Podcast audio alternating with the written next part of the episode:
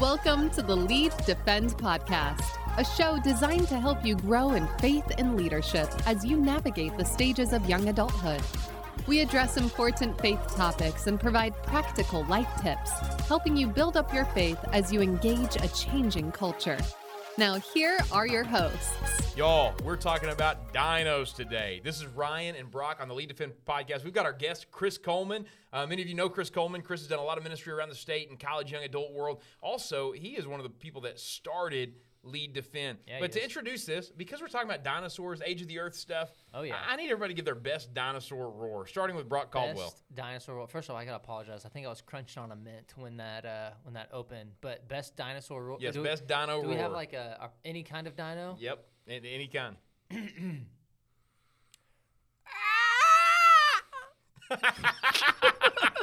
okay, we're gonna go ahead. All and right, start. I- That was a- I that was a just have to choking- That was a choking pterodactyl. Oh, good. That's that's quite appropriate.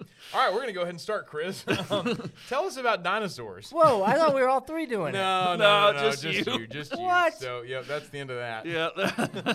Great joking pterodactyl. mainly, though. mainly, neither of us can top that. So we're I just, thought it was pretty just- great. We're gonna leave. I'm it actually that, worried that we just called one. There's one flapping around the Dude, building right it now. may be true. It may be true.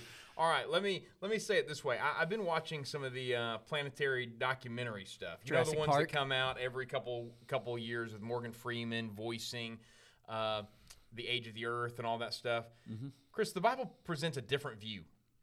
Well, I mean, depending upon who you ask within Christendom. Well, I, I'll say this: the clear, just just a precursory reading of Scripture tends to present a, a different yeah, view. I agree with that. Yeah. And so, tell us how how do we even start this conversation about the age of the Earth? Well, I think first, um, yeah, there are differing views within Christendom. I want to make sure that that's clear that uh, you have a young Earth view, which is uh, not actually where I started. Uh, When I came to Christ, I was what's called an old Earth creationist, which I'll talk about more here in a second. watched too That much. God li- created an old Earth. that God create that God used evolutionary processes by which to get us here. Hmm. Okay. and uh, and so uh, I shifted away from that, and because the fact of the matter is, guys, everybody's looking at the same data. That's right. We're all looking at the same fossils, the same rock layers. It's our interpretation of the data that is informed by our Hmm. worldview, and, and uh, that that really helps us to figure out where we land on this. And so, um, so as we look at this, yeah, one of the first things in the interpretation of data that I always have to deal with with anybody, anytime I'm going into a secular environment, is hey, my presupposition, my assumption when I look at the data, is that the Bible is the inspired Word of God. Yeah. And uh, and so, but even within Christendom, you, you do have that old Earth view. Generally, it falls into two camps. You're gonna have what's called the gap theory people. There's a gap of billions of years between Genesis one one and one two. And then you're gonna have the day age folks. That those aren't literal days in the Genesis account. Those are periods of time. And so, uh, I think there's several issues you run into there uh, with that. Uh, one of them is the order of creation. So if you, if plants use photosynthesis, and you look at the order of creation, like the plants were made, and then the sun and the moon later, and so it's like well, it's a little hard on those plants waiting on the sun to come up, Yeah. and then you have insects for pollination another day. So if these are periods of time, there's a real challenge. But I think the bigger issue you're dealing with here is uh, on on the age of the Earth in particular. Before we drill into dinosaurs, uh, is a theological issue, and that is that the Bible's pretty clear that sin came into the world by man, and specifically one man, and the first man was Adam. And uh, and so, uh, if you're saying that Adam and Eve were standing upon what's called the geologic column, with all the death, suffering, and mutation through the evolutionary processes, at the point when they arrived in the Garden of Eden, that the Garden of Eden was built upon you know all these rock layers that Whole- had. A, Yeah, Whole lot of millions of, years. Yeah. yeah, you're a whole lot of death before sin ever came into the picture. And so, which now you're negating or you're challenging the need for what it is that Christ came to conquer Wow. to begin with. Uh, and so, that's a challenge that I think you, you just got to work through, deal with. And I've heard all the arguments on what Yom is, and as far as day and Hebrew and and whatnot. But uh, but guys, I, I in the end, as I look at all of the data that's out there, and as when I was younger in my faith, uh, who and what did believe in evolution and started stripping away the assumptions made as you look at the data, I began seeing a lot of problems. And, uh, and eventually landed in the, what's called the young earth category. Now, the question then is how do Christians come up with the age of the earth then based on a biblical world timeline?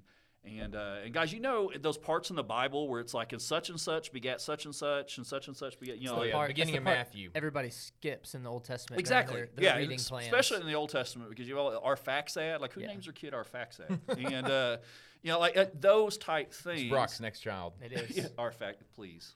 Yeah, that would Our be. facts- I, I want to see you. Man, pose that poor kid in kindergarten trying to learn how to spell his name. Our facts ad. um, so anyhow, I you have all these, and we do. We skip over those parts. Yeah. But the fact is, God's word is inspired, and there's a reason that all those are in there. Yeah. And it's really incredible. If you chart those out, guys, what you'll find is, guys, Adam lived long enough to have known Lamech, all right? That's Noah's dad for 40 years. Yeah. Like, unless you overlay those on a timeline, it's easy to read over that and skip it and not Yeah. realize it. So you wonder, like, how does the creation story get passed along, you know, into the later years? Yeah. Well, it's like Lamech, Noah's dad's like, hey, kids, let's jump on a camel and go check out and talk to Adam, who walked with God in the garden and remembers what it was like before sin. And like, that- that's incredible. Mm. Uh, but then the other thing to take in mind is so you have the flood that takes place. Yeah. And uh, from a biblical world uh, view, that's about 4,400 years ago. And uh, you have Shem. That's one of Noah's sons that went on the ark with him. Hmm. Guys, Shem lived long enough that it's possible that he could have known Jacob.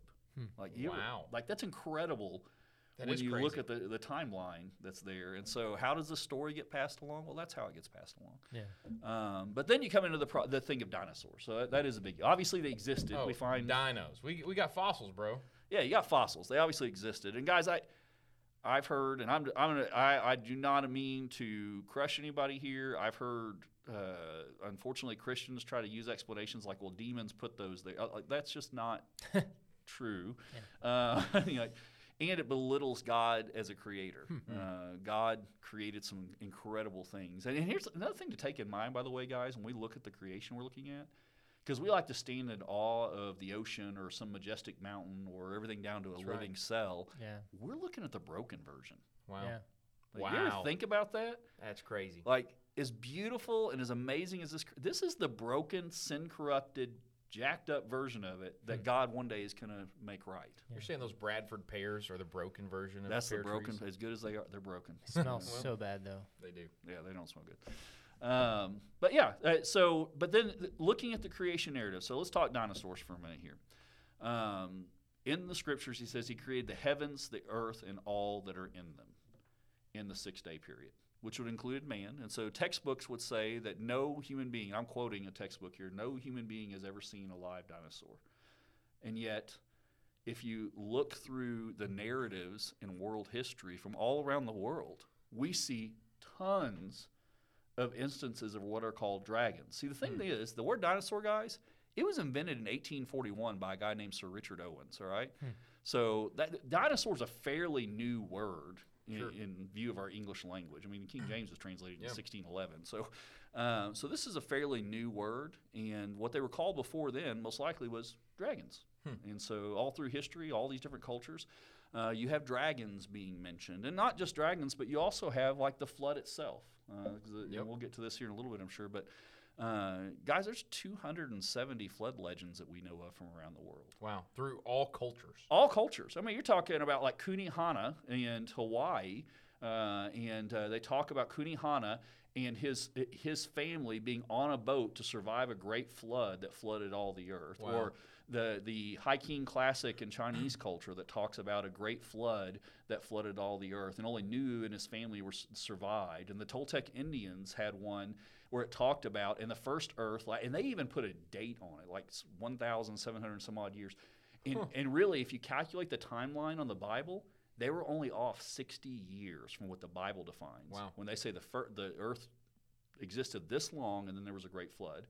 And they it even says that this man and his three sons and three daughters, Cocox is his name in their mythology, uh, were the only survivors. And so it's like, it's incredible the stories that are there. And so, um, so anyhow, and that ties in with the fossils, guys. A lot of the what we're seeing in the fossil record really, I think, is evidence of a worldwide flood. Uh, that's that's where a lot of this would have been laid down, and there's tons. I literally have six thousand slides on this topic, so uh, that we could talk on on this. But uh, but coming back around to dinosaurs, the heavens, the earth. So, so that j- are- just uh, to pause on that for a moment, you're saying that a lot of the the laying of the fossil record could Mm-hmm. be explained by a flood that happened over the whole Earth at one point. It's best explained that way. Yeah. And so you look at the sedimentary layers that exist in like the Appalachian Mountains, Mm-hmm. the exact same sediment layers on the other side of the continent over in the Rockies, the exact same sediment. Guys, there's no current geologic processes that explain how sediment goes from the Appalachians all the way over to there. So it doesn't have to happen over millions and millions Oh of years. Oh, no, it, can, be laid down really quick. Yeah. Not to mention the fact that we have a lot of rock layers that are bent. So you have bent and Sure. Hmm. curved rock layers. All right, if these are laid down over millions of years, that rock becomes very. Uh, uh, rock's not very bendy, Yeah. and so uh, it shatters, it breaks. Yet we have all these bent rock layers, which indicates that this was still wet and soft at the Huh. point when it was compressed and it bent those layers. But on top of that, then you have what's called polystrata or polystrate fossils. So we find whales fossilized through multiple coal seams and rock layers. 80 foot upright whale fossilized. You have trees, fossilized trees that we find that go through multiple coal seams.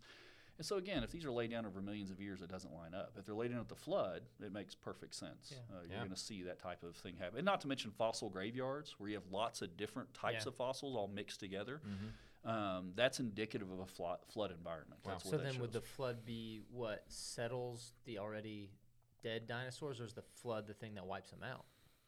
well, the flood wipes them out. I mean, it's So then I, I could see some people asking the question, oth- other than the practical reason of it'd be hard to fit a dinosaur on the ark, why are dinosaurs excluded from Well, the ark? they're not. Is what I would say to that.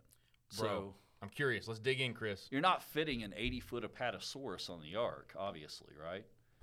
But let's think about this. Let's assume for a moment that Noah was bringing the animals. Now, that's not scriptural because the Bible specifically says that God brought the animals, right? But let's just assume for a moment it was Noah. All right, Noah was pretty old, several hundred years old, well, not several, a few hundred years old at the Yeah. point when he starts building the ark.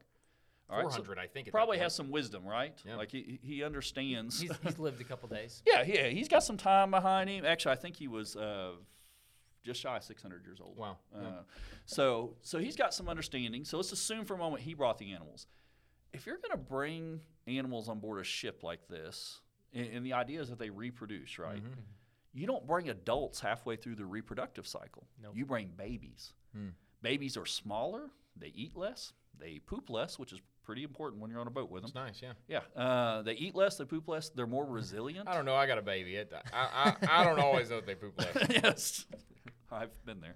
uh, but versus an 80 foot apatosaurus. Oh, sure. I mean, yes, yes.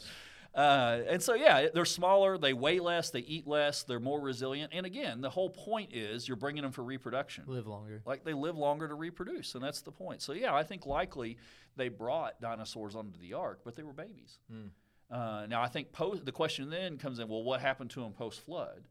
Well, I mean, you got several issues to be dealt with there. I think you have a rapidly changing world and climate. Uh, right. So, the pre flood world was likely much different than the world we live in now. Uh, because the Bible says in numerous places, Isaiah being one of them, but also Genesis, that he formed the earth to be inhabited. Hmm. All right, only 3% of the, the face of our planet is habitable by man now. Hmm. 3%. So why would God form the earth to be inhabited and only make 3% habitable? And so obviously the pre-flood world was much different. So these dinosaurs coming off the ark are dealing with a much different environment. Not just them, all the animals, and including us right. humans. Mm-hmm. But then you have a bigger issue for the dinosaurs. And that is, you know, pre-flood, it talks about, and the seed of the plant shall be as meat to you. Post-flood, he says, and they, talking about the animals, shall be as meat to you, and the dread of you shall be upon them. And so the bigger issue now is humans are hunting them. Hmm. Yeah. And and not only that, but in the not just for food, but in we see ancient Chinese records that list dragon parts as part of the medicinal ingredients hmm. in, in these different things. And so uh, so for medicine, you know, you got the whole slay the dragon to save the village thing, you know, like uh, in, the Get culture. that princess. Yeah, get that, get the princess. You know, it's Bowser getting taken out here. um, so uh, yeah, I mean, th- there's, that's a much larger issue even than the environmental issues. As I just, I just want to go to some of our guys here at the church that are big deer hunters and be like, "You ever killed a dragon?" That's right. Well, here's the thing. So talking about the pre-flood world. All right. Yeah. So how do the how do we have an 80 foot apatosaurus? All right. Uh, pre-flood world is obviously much different. Um, again, because it would have been more inhabitable. But guys, you look at the fossil record because evolution says we started off small and we're getting bigger, better, Yeah. faster, stronger. All right. Yeah. I have pictures of dr- like a dragonfly fossil. Guys, it's got a 60 inch wingspan. Wow. You hit that going 70 mile an hour down the highway, it's sitting in the seat next to you in the car. I mean, like, Yeah, it's cracking a windshield. yeah, it's, it's doing some damage. like, um, we find grasshoppers over two feet long. We find tarantulas that would have been uh, three and a half foot uh, at the carapace. I mean, we, we find all these fossils, guys. We found a in Lubbock, Texas. They found a donkey that was nine foot high at the shoulders. They find elk with 14 foot uh, antler spans. You, know, you imagine our hunters today with a 14 foot. You have to bigger The, house. the wall couldn't even hold it to Yeah, mount you it. could. Yeah. that's the thing. The wall Jim Shaw would it. settle for even less, but that's a different conversation for another day. Oh, I hope Jim hears that. Um, so yeah, guys, uh, animals were living longer lifespans just like humans were, and were growing to enormous sizes pre-flood. Uh, and so you take your at your Komodo dragon, give that sucker an unlimited food supply, remove natural predators because things aren't eating each other pre-flood, and you give it a long lifespan. What does that sucker look like in a few tons? Yeah. And so, uh, so people ask, you know, well, why why did they all go extinct? Well, I, not all of them have.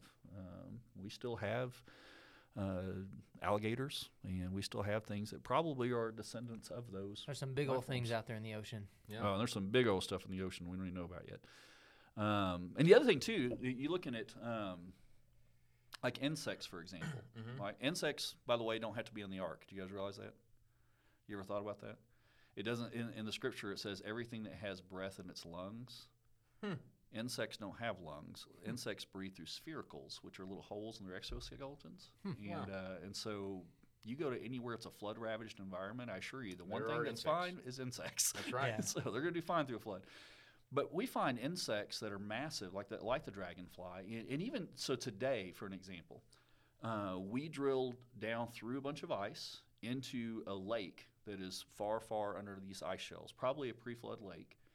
And what we found when we got down there was the oxygen density inside of that water was much higher, and the insects were a thousand times heavier. Wow. Same species of insects, but a thousand times heavier inside of that high oxygen density water because you have a surface to volume ratio on insect size that comes Hmm. into play because they breathe through their skin.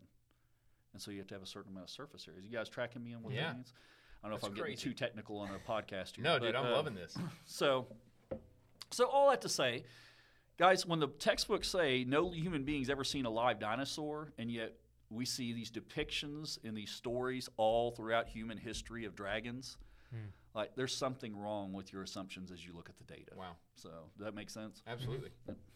and so you're saying little T Rexes probably on the ark. Probably, yeah. Wow. And, and so, of course, there's a lot of situations. I mean, there are literally species of animal that go extinct every year. Oh yeah, Every all year. the time. And so we're losing species, but also, I mean, new species are coming about, you Mm-hmm. know, as, uh, you know, different breeds and things. Um, and so tell us about the differentiation of these animals as they come off the ark. Well, I first off, Noah didn't take uh, your your Great Dane and your Chihuahua both. He took an ancestral canine, and so that's something that you got to take in So mind. you're saying he didn't take every species of dog that's No, out there? There was probably canine, equine, and and, and God said, "Let everything produce after its kind." It's, it's, Yeah. it's in the scriptures numerous times. God knows the kinds, and we see the speciation play its way out. It's why your dog and your cat can't actually mate uh, and produce offspring. And so would everything produces. yeah, that would be freaky. Um, everything produces after its kind, and so yeah, he probably all the genetic code necessary for a zebra, for for all the different versions of equine we've seen, were all present in that one type that was brought on the ark. Does that make sense? Yeah. I mean, so that really starts narrowing down the number of actual animals on an ark. Well, yeah, and that's one of the things skeptics. There's a few things skeptics point out when they talk about the ark. Uh, first off, can't have a wooden ship that size um, because it would capsize, as they say. Uh I don't know if you guys realize this, but you know, wood ships mm-hmm. were limited in their size because as a ship crest waves, it torques the whole mm-hmm. hull. And uh, so that's where the saying "he runs a tight ship" comes from. Mm-hmm. Is from the shipping age. What they did to counteract this is they had somebody whose jobs it was. That there were people, some of the crew of the ship, that shoved pitch and cotton and things into the cracks that develop in a wooden ship to keep Yeah. it from leaking. And so, what the assumption made looking at the data, though, that the ark couldn't have been that size, is that they used our shipping age technology in constructing the ark. And uh, the Creation Museum and the Ark exhibit, they, they do some neat things, uh, some exhibits, and, and they have some things theorizing some of the construction methods. Because now what we know is we find older construction methods that were more of a locking, interlocking plank with wooden dowels that would Okay. have tightened up naturally when they got wet, Wow. which makes more sense. But the other issue you deal with is the number of animals. Sure. Right, so people ask, well, how does he fit all those animals in the ark? best we can tell, identifying kinds, you're really looking at about 8,000 kinds. Yeah. Uh, that's totally doable, even when you're talking about a full set and the clean animals having the additional ones there. Uh, that's very doable on the Sure. ark. Uh, so you're only talking about 8,000 kinds or so. Uh, Yeah. That's that's yeah. It's not, not, all as, animals are that big. it's not as astronomical as what you're you're thinking when you look at the entire world. I think a lot of people when they think of the Ark, unless you've seen something like the Ark exhibit, you have no idea how massive of a boat. oh, we're yeah, talking. About. also, yeah, it's a huge boat that took decades, perhaps, to build. I mean, it doesn't say specifically in Scripture, but I mean, it would have this, took taken this a isn't long your, period your, of time. your 120 years. That doesn't say 120 years. 120 years. Wow. So, uh, yeah, and I've had people that, uh, here's another question sometimes people ask about the flood. Uh, they'll say, why use a flood? Why would God use a flood? Hmm. I mean, this is the God who spoke everything into existence. He could just say, evil people disappear or die and they'd Mm-hmm. be gone, right? Because, I mean, he's got the power, it's within his power to do that. Uh, why would God use a flood? I think, first off, it gave people time to repent. Yeah. Like, right. you got 120 years that Noah's working on this thing. And you got this man of faith building a boat on dry land. Well, and that's the other thing. It gave time for God to work on Noah and his family's hearts. Yeah. Like that they would have to lean into and trust what they'd heard from the Lord in building this ark for 120 years. Yeah. I mean, that's incredible faith there to build that thing. But I think the last reason he used a flood is it left evidence for God's judgment on sin. Wow. We can look today and still see evidence of the flood today that no, God is serious about sin. That's and. Uh, and therefore, there must be a payment for that. Yeah. And that's where we come back to the cross. Now, Chris, you mentioned at the beginning of this episode that there are different people who have different views, even within the Christian faith, of uh, flood accounts, of uh, creation timeline, history. Yep. How how serious and dogmatic should we be about this issue? All right, so one of the other episodes we talked about disagreeing agreeably, and Yeah. one of the passages we quoted was Romans 14, uh, and talking about not arguing over disputable matters. Uh, now I get it, and uh, I've got friends that are with Answers in Genesis, and they'll fight and die on this hill. Um, guys, I, I, when it comes to cooperating alongside one another as Christians, I can work with someone who's an old Earth person Mm-hmm. and serve alongside them and proclaim the gospel alongside them because the what I call the closed hand issues we agree on. That's right. Mm-hmm. Yeah. Who is God? Who are we in relationship to Him? Who is Jesus? Did Jesus die on the cross? Did He mm-hmm. rise from the grave? Is that the way to salvation? Like God, we agree on those things, so we can work together. And so Yeah. Romans 14 warns about not arguing over disputable matters. And I think this is one of those things that you can define in this disputable matter category. Now, I get it. Some people argue with me and go, well, you're putting sin before death if they believe that and all this. And I'm like, yes, but the salvific things, the gospel, Yeah. is intact. And Yeah. so we can work together and still disagree. I think that's the uh, one of the main points is whatever direction you go on this issue, how does how does this position that some people consider as secondary, how does this position affect and influence the the non uh, like the close-handed issues? I- Is it is it causing it to sway in one? And that's the the concern I would want to have. Yeah, and that's where I do struggle with it on my personal level Mhm. is like, well, how much do you really believe in the authority in the inerrancy of That's Scripture? right. Yeah. uh, if you're willing to say, and just the nature and character of God, I struggle with in this issue uh, as far as it being a disputable matter because my God wouldn't use death, suffering, and mutation by which to get us here, and like that violates part of His nature and Sure. character.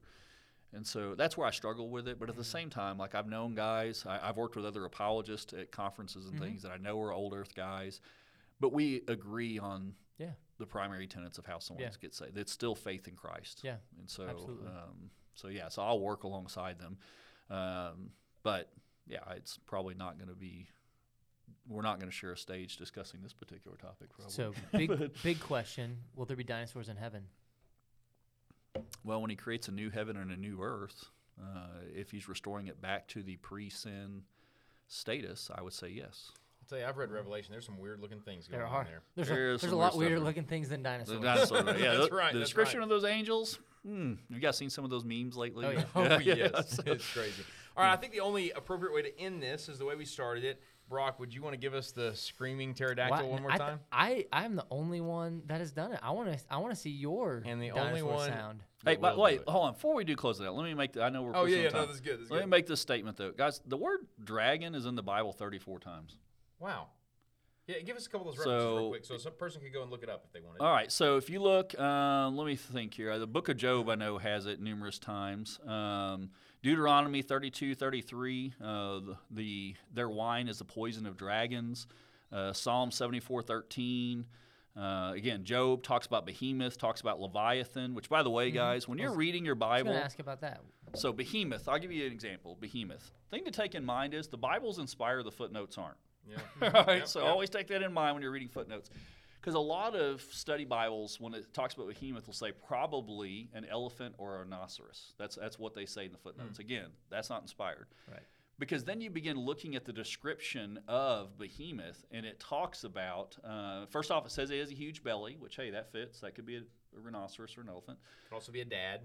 Could be a dad, a sumo wrestler. Could be a lot of things. Um, but then you go to the next thing. and It talks about his tail is like a cedar, and, and a cedar in Hebrew is a term that's used to describe something that's tall and swaying. Yeah. I haven't seen any elephants with long swaying tails, nor rhinoceroses. It's true. I've ridden one before, and they don't have that. They don't have that. And so, uh, you guys, you get in descri- looking at what it's actually describing. It's describing a dinosaur, and really probably like something like an Apatosaurus that I referenced earlier, or Brontosaurus, you'd notice. Um, and so Or that one's before interesting. time, a long neck. Now, here's what's yeah, a long neck and land before. Wow, that puts that dates Date- you there. it does, it Good does. gracious. I remember getting embarrassed in a science class. They said, "Oh, identify this dinosaur," and I said, "A long neck." The- literally, the, this teacher just laughed at me. So, I remember when the first one came out when I was a kid. So. it was good. Um, now, here's what's also interesting, guys. There's several passages that allude to a fire-breathing dragon in the Hmm. scripture, and so uh, so go look that up sometime, where you, you can find that. But there's it talks about smoke goeth forth, to quote it in the King James, from its from its nostrils. You know, one thing, Chris, is you've you've talked is man, the Bible is interesting, and Hmm. it's filled with all kinds of incredible historical things. So, if you even now are finding yourself thinking, maybe I just need to open my Bible a bit more, Yeah. do it. Like search out the truths of God in His Word. Even in the what most would consider the boring lineages is some incredible information. Mm-hmm. That's right. So, yeah. Hey, where's a couple places they could go to get more information? To, to search Um, out to study this a bit more. Well, first off, I think going to the Lead Defend conference. I mean, we have sessions That's that right. hit on some of this stuff, so that's that's a great place to go. Of course, I'm a little biased because, as Ryan said, I helped start it, but uh, but Answers in Shameless. Genesis, uh, Institute for Creation Research. So there's a lot of organizations out there that uh, that have information on this. And so, uh, yeah, I, Answers in Genesis is a good place to start if you just want to look at a lay That's awesome. level type view. So. That's huge. Well, hey, this has been Ryan Brock with our guest, Chris Kohlman, on the Lead Defend podcast. Until next time. Rawr.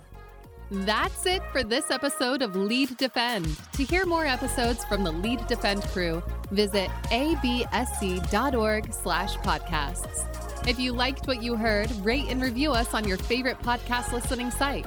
Want to learn more information about the next Lead Defend conference? Visit leaddefend.org.